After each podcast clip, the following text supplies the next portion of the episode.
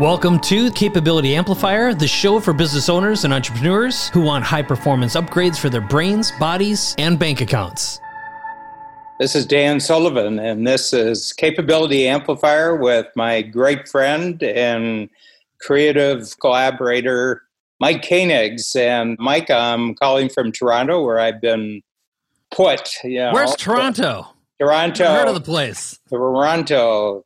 So we're just watching the states. You know, we're in the states. So we have six million greater population of Toronto, and we have just about 700 people who they say have died of the COVID. So the pretty low rate given some other places. Anyway, it's been interesting, and we have much to talk about because I have a feeling that the last three months have changed the world. I agree. And I think this is a great series because if you think about the habits, how people's values will change and how that's going to affect economies, business, buying mm-hmm. behaviors, and the value of things, value of time, the value of talent. Mm-hmm. It's extraordinary. So I've got a lot of opinions on this, as I imagine you do too.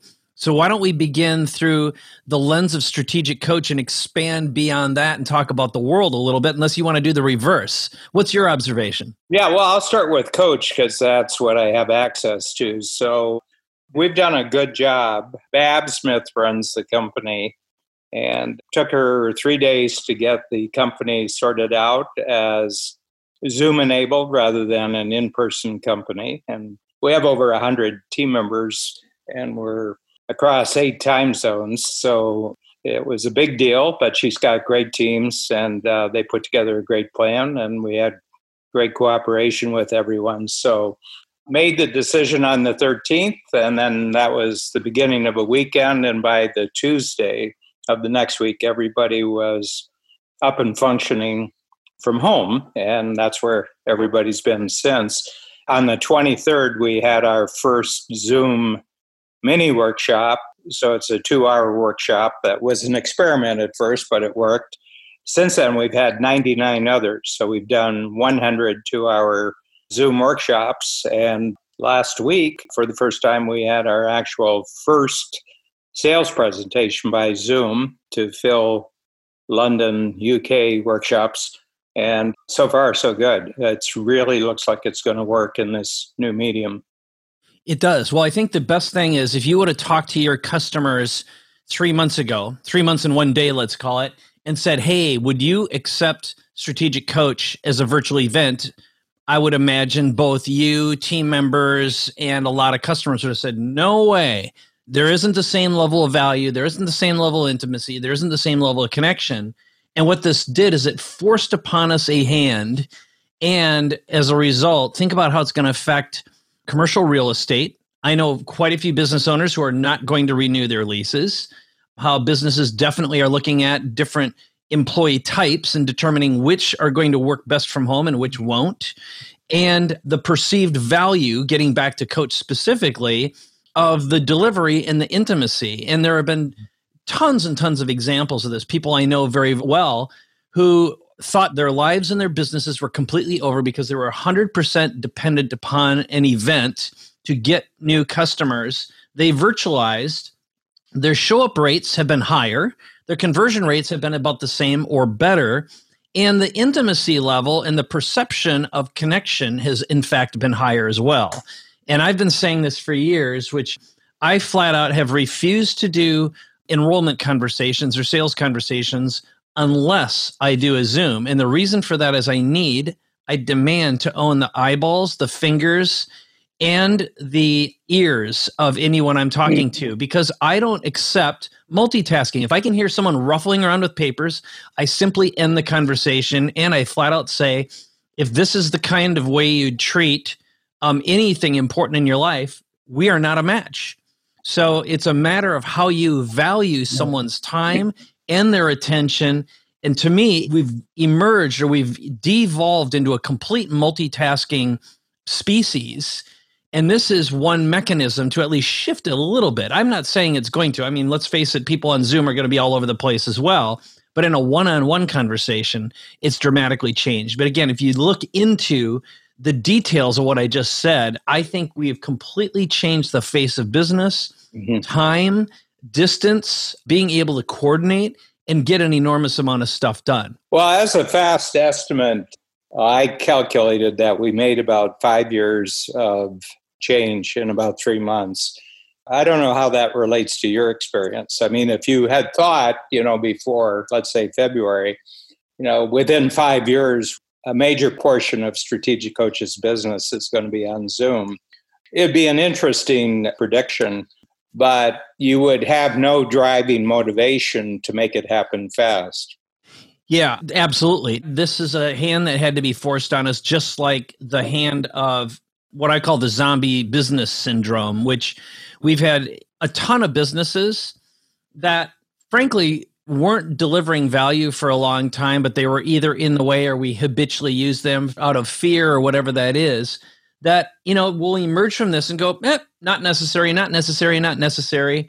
And again, I think we're testing values. Also, I would not expect that a lot of people are going to just bop back into using certain services. In other words, we're going to return back. So I'll give you a real life example the gym business. And I'm going to talk the big gym business. Okay. And several of them have gone out of business or are going to or are going bankrupt, for example. Like, I don't know if it's, I can't even remember what the heck it is. It's, it's one of the big fitness chains. And so historically, the way they've done business and actually done it retention is they'd get someone into the program. They would get your ACH number so they could do wire transfers and have extremely what I would consider predatory contracts that would be very hard to get out of because they had access to your bank account you're kind of screwed and here this is a great way to get out of a yucky contract but then people would go you know what? I've done fine or i had a relationship with someone and i can do my workouts at home. So i know a lot of people who are doing workouts via zoom. Or in my case what i did you know well over a year ago is bought a peloton and Peloton stock and their membership and and and has dramatically increased because it is extremely intimate. It tracks you. You're competing against other people, against yourself. There's a community aspect. There's gamification. They just did everything right. Again, I think that model is going to be replicated. I'll give you another example of something that really I find extremely fascinating. So, look at late night television all the comedy shows. So most of these guys are producing shows in their homes and they don't need any fancy technology to do it. They started shooting with their own iPhones, really limited gear. Now they've got some other workflows in place. Hollywood's been tested. Half of LA isn't working right now. And I think the return to normal, a lot of these talents are going to go, what do I need the networks for? And evidence of this was as of right now, last week, Joe Rogan did a deal with Spotify. $100 million. He's either the first or second largest podcaster in the world in history. Now, even for him, $100 million isn't that much because I estimate he was probably doing about 30 to 50 million a year. The but, however, is this Spotify started a video channel. YouTube has gotten very prohibitive. And we know that Google and YouTube and Facebook and Instagram are evil. They do bad things. They support bad behavior, just as Twitter does. Algorithmic stuff, they're horrible. And they kick people off for arbitrary reasons. Now, Joe Rogan's seen this for a long time and hasn't liked it. Spotify comes along, gives them a sweetheart deal. It's kind of like when Howard Stern went to Sirius. Sirius Radio changed broadcast and radio forever. So here's what happens the big money, as soon as they make the $100 million investments, Spotify's stock increases the value of the company by $5 billion in 48 hours, establishes a precedent for a self made talent, 100% homegrown with total control over his library and retains that library. So, in other words, they respect the intellectual property and he can do whatever he wants, just like Stern. Okay. And Stern had all those issues with the FTC and all kinds of compliance for many years. So here's what happens I predict that in a fairly short period of time, you're going to see traditional late night television doing the same deal. Spotify is going to go after broadcast networks head on. They're going to decimate them because they already have enough subscribers. This puts them over the top, and they start their video channels. They're going to do sweetheart deals, and you're going to see talent moving over for billion dollar deals. So, again, extrapolate this. Think about how this can affect your industry, your business, and other industries. Mm-hmm. We're going to see entire industries gutted over the next nine to 18 months. That's my prediction. And we could go on down the line and say industry, industry, industry, same type of thing, different value. Yeah. And I just, as a audience of one, have tuned into Joe Rogan a lot more during this period of time. I'm not a big consumer of that type of call, but he seems to be the best because he's very even handed. And even people that you know he disagrees with, he treats them with respect. And he asks them great questions that actually put them in the best possible light, which is rare. I mean, it's non existent in the. Yeah, he's the smartest dumb guy. Not, he plays the smartest dumb guy on the air. Yeah, totally. Yeah. Remember the Gal Gadot disaster when Gail Gadot put together the sing along. She took Imagine, you know, John Lennon's Imagine, and she got each person, she had about 20 other people to sing five seconds of it, you know, a bar. And they weren't any good. They were really bad. She was really bad. So Joe Rogan had a whole episode on it with another person who was much more vicious than Joe Rogan was. And Joe said, you know, I don't really know Gal Gadot. He says, I don't really know her. I admire her. You know, he says, you know, she was terrific in Superwoman. But he says, you know, if, if I was a really close friend of Gail and this happened, she was just thinking of the idea. He says, Gail, you know, you got such great future ahead of you. I just don't think Americans who are worried about whether they're going to have enough to eat and are worried whether they're actually going to make the rent and they're on unemployment. I don't think they're going to appreciate you talking about how stressful this is for you in your mansion. So I don't think this is a good idea. I just don't think this is a good yeah. idea. they call that being tone deaf in the popular world of the media and that is interesting and that that has certainly been another backlash from this is there are new rules of sensitivity and empathy and compassion throughout all this. And there's also, when you look at politicians' behavior as well, we occasionally dance around the political thing, but you look at what Trump's done by not wearing masks, for example. Mm-hmm. You know, mm-hmm. clearly a statement. Yep. And also, 5,000 churches, by the way, were opened up yesterday. A lot of them against the directives of their governor. So the Democrats are against people going to church. They're against people going to work. And he's just positioned them, I think, so that they're on the wrong side of every issue going into November. It's going to be absolutely fascinating how the spin works and the messaging and positionings of all this for sure. Because, you know, the other narrative that goes on I don't know how much time you want to spend on this one, but I'm going to delicately balance on it, which is I have a lot of friends who are doctors, a lot of past clients and customers who I talk to on a very regular basis who are also they're integrative physicians. So they operate inside the traditional and they are MDs who have gone over to doing functional medicine, a lot of them. Mm-hmm. And then I have another good friend, two of them whose either their children or wives work at the Mayo Clinic. So they have access to the data. So, what virtually, well, all of them say, so I have no exceptions to this. It's still anecdotal, okay? I'm not going to pretend to be a statistician, mm-hmm. but they all say the data's being manipulated horribly. They classify anyone for practically any reason, so they get free money. So we know that this is a massive power and cash grab. Mm-hmm. Secondly, they say every death that they know of that they've witnessed. So I've talked to one of my docs has 3,000 patients, and she is in the longevity space. So she does hormone replacement therapy, and she said not one of her patients has had the virus. Secondly, my other friend who works in Minnesota at the Mayo said, to the best of his knowledge, every death that they've seen has been someone who had comorbidity. In other words, they suffered from obesity and ignorance, a combination and, of those yeah, two. Well, diabetes, right. cardiovascular. And the first 80,000, they had a pretty good handle on the age of death, you know, how old they were. And the average for the first 80,000 was 75 years old. Which, again, my perspective, I wrote a very extensive piece that I almost blasted out to my audience, social, and everything. And I decided I'm not going to have an opinion. I'm just not going to go out there and have one.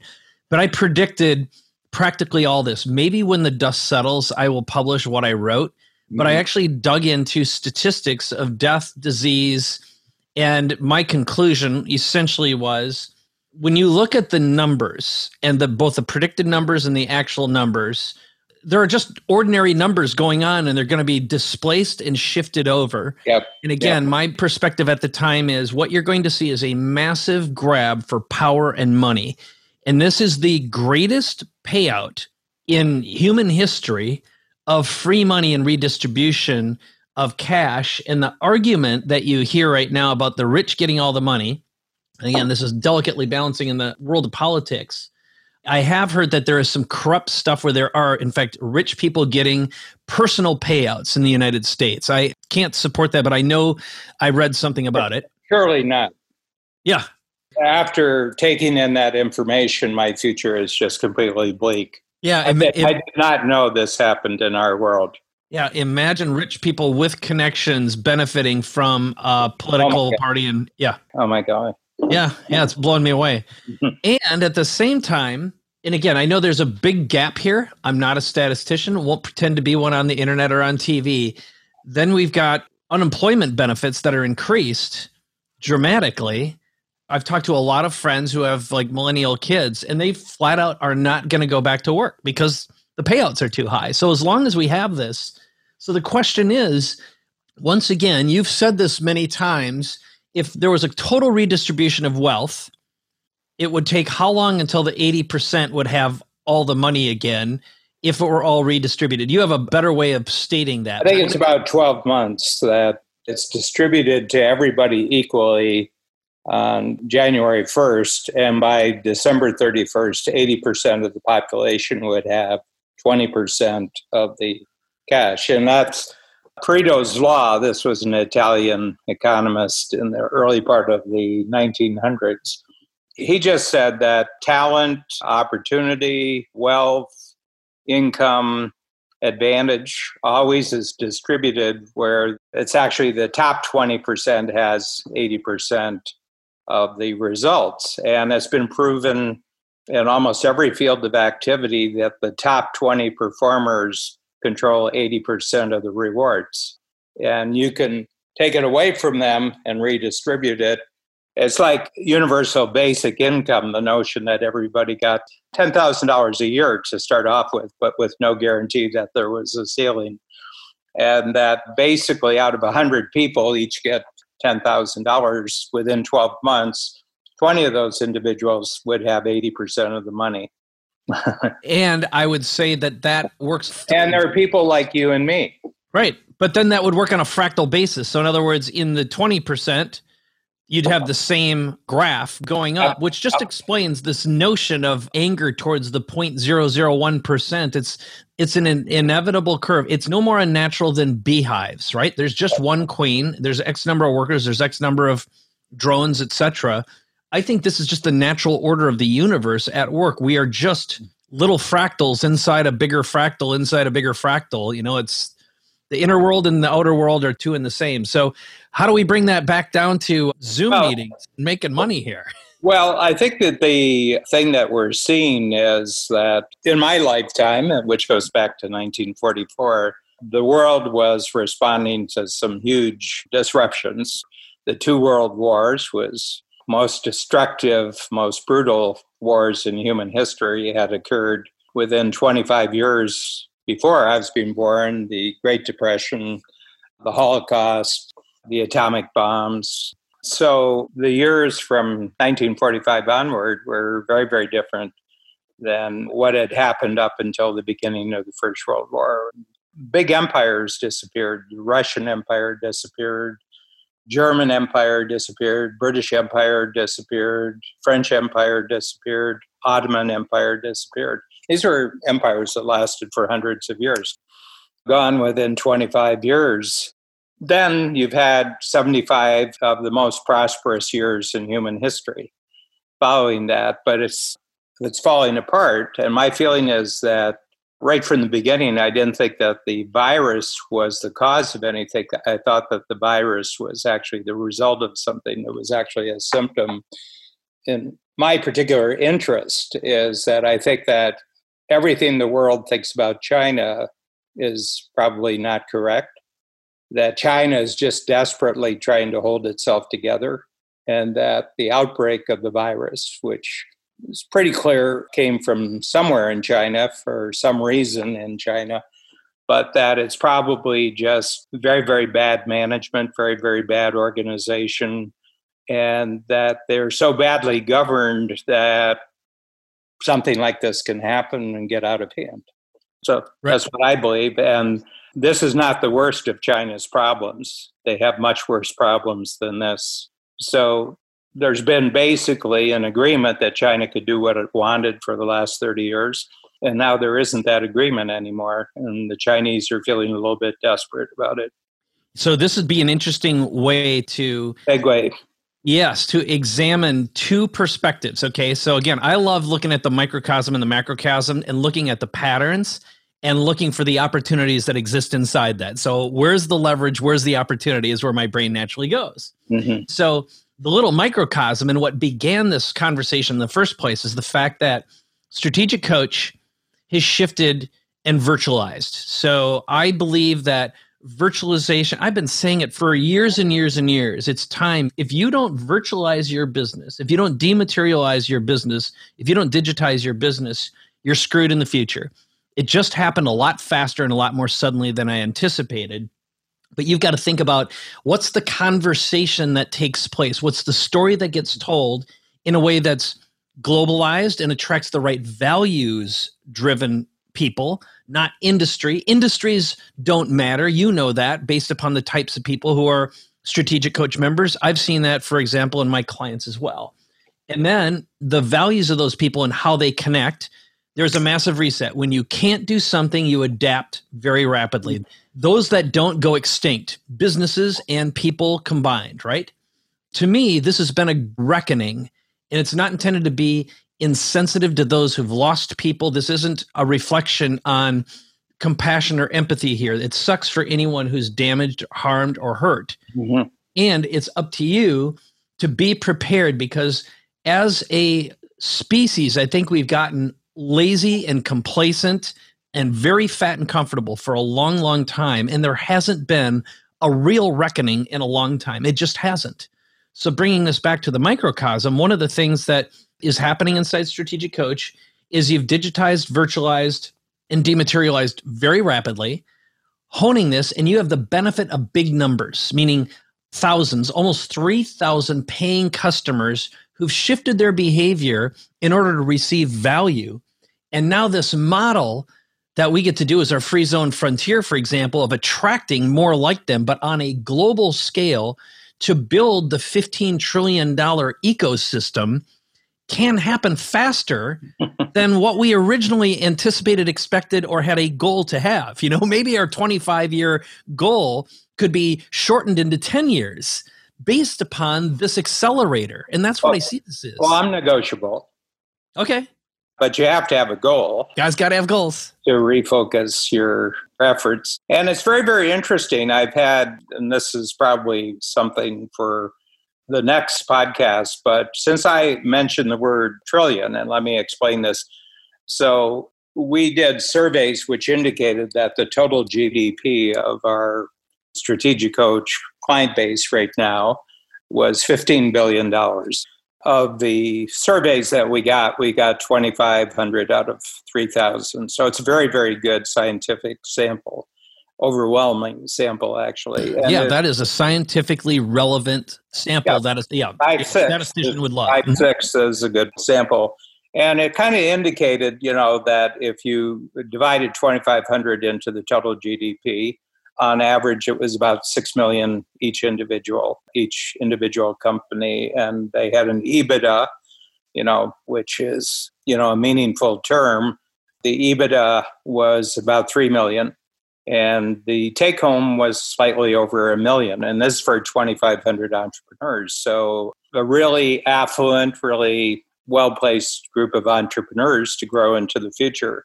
And we have a top level of strategic coach, which is called the free zone. And that's where entrepreneurs learn to collaborate with each other and create new value creation propositions that are, for the most part, completely free of competition. And I'm seeing uh, another aspect free of regulation. They're creating new types of entrepreneurial companies that are not really regulated where they are regulated, they want to dispense with that as fast as possible. They just want to leave the regulated part. So I said, you know, I can see in 25 years that real growth to the client base. But if we took the GDP, which is now 15 billion for the entire strategic coach network of clients, entrepreneurial clients, by 2044, it's a meaningful date for me because that's my 100th year. So I'll be 100 in May of 2044, and this, you know, about 25 years from now. And I said, it'll be 15 trillion. And I think that a GDP of that network at 15 trillion will rank them right near the top. US will probably be about 40. The US, by the way, I don't know if you know this, Mike, is the only country that at the end of 15 straight decades its GDP has grown. It's the only time in history that a country for that many decades. You know, you can have bad years during the decade, but at the end of the decade. So you can imagine that where the US is with its GDP right now, especially after this bump in the road, that it could very easily be twice what it is 10 years from now. I think actually this whole thing really works to America's advantage. So I've got things to say about that. That far from this is the end of the U.S. This is probably the great new beginning of the U.S. Actually, America is very skillful at the type of technology that's really available now and really important. So this is my take on it. So you know, it's kind of exciting the capability amplifier topic of our podcast, Mike the first thing you have to amplify is your imagination. You want a bigger capability, it starts with your imagination, it starts with your commitments.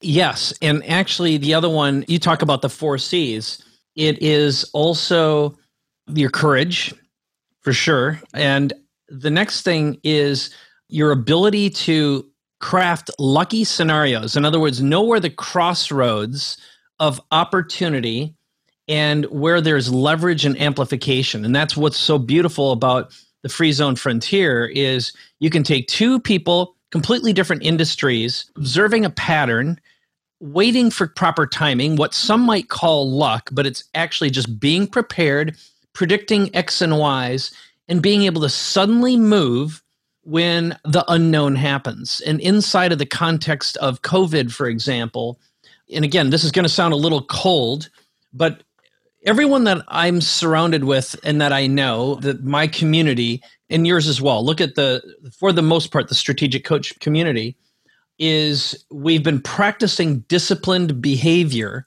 long enough to accumulate some wealth to weather a storm like this and also have some reserves mental reserves, imagination reserves, courage reserves, relationship reserves in order to back up take a little time, observe, spot where the opportunity is, and create some momentum and be able to execute rapidly through telling great stories, being able to connect and have deeper, more meaningful relationships. And here we are in this infinite multiplier environment that frankly exists inside our brains. Technology is an extension of our imaginations and being able to create you know, again, you don't have to leave an office to own a mine or do something in the physical world, in the material world, but have massive control over it. Mm-hmm. And that's another thing. You know, on one hand, if aliens observed the planet and said, hey, what's going on here? How could this be? Where there are folks who can sit in an office and control an enormous amount of wealth and opportunity without touching the physical world and yet do it all in the physical world, that in itself is pure magic to me. Yep. And I think that is definitely worth a conversation as we move forward, which is where are some of the greatest opportunities that are being revealed and created right now? Where can you get the biggest multipliers, leverage, and what capability enhancements do we want to need in the post COVID economy? And not just on a US scale, but on a worldwide scale. And then it, I think it would be worth going down a little bit and talking about the where other countries are positioned. Mm-hmm. So think Peter Zeihan's economy perspective now versus four months ago. And where are we going to see the accelerators? And what do you think of that for our next episode? Uh, that'd be great. Yeah. Okay. Um, and I talked to Peter three months ago about this issue. And he said he thought that the pandemic was predicted that it might be a pandemic in February. I mean, then it became a sure thing. Not the biggest ever, by the way, but the one with probably the greatest global effect.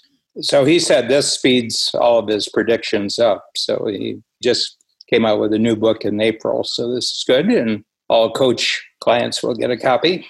Love that.